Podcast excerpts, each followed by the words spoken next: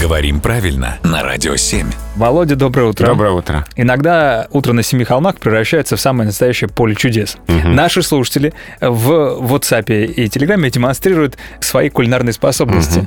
Только я не Якубович, э, усов у меня нету, но тем не менее показывает. Вот, говорит, есть тефтели или тефтели. И тут же рождается вопрос у наших слушателей, э, что приготовлено было только что, тефтели или тефтели. А словари до сих пор фиксируют оба варианта, и тефтели, и тефтели. Мне показалось, или ты вначале немножко облизнулся, не завтракал сегодня, что ли? Э, ну, ф- давно уже было дело.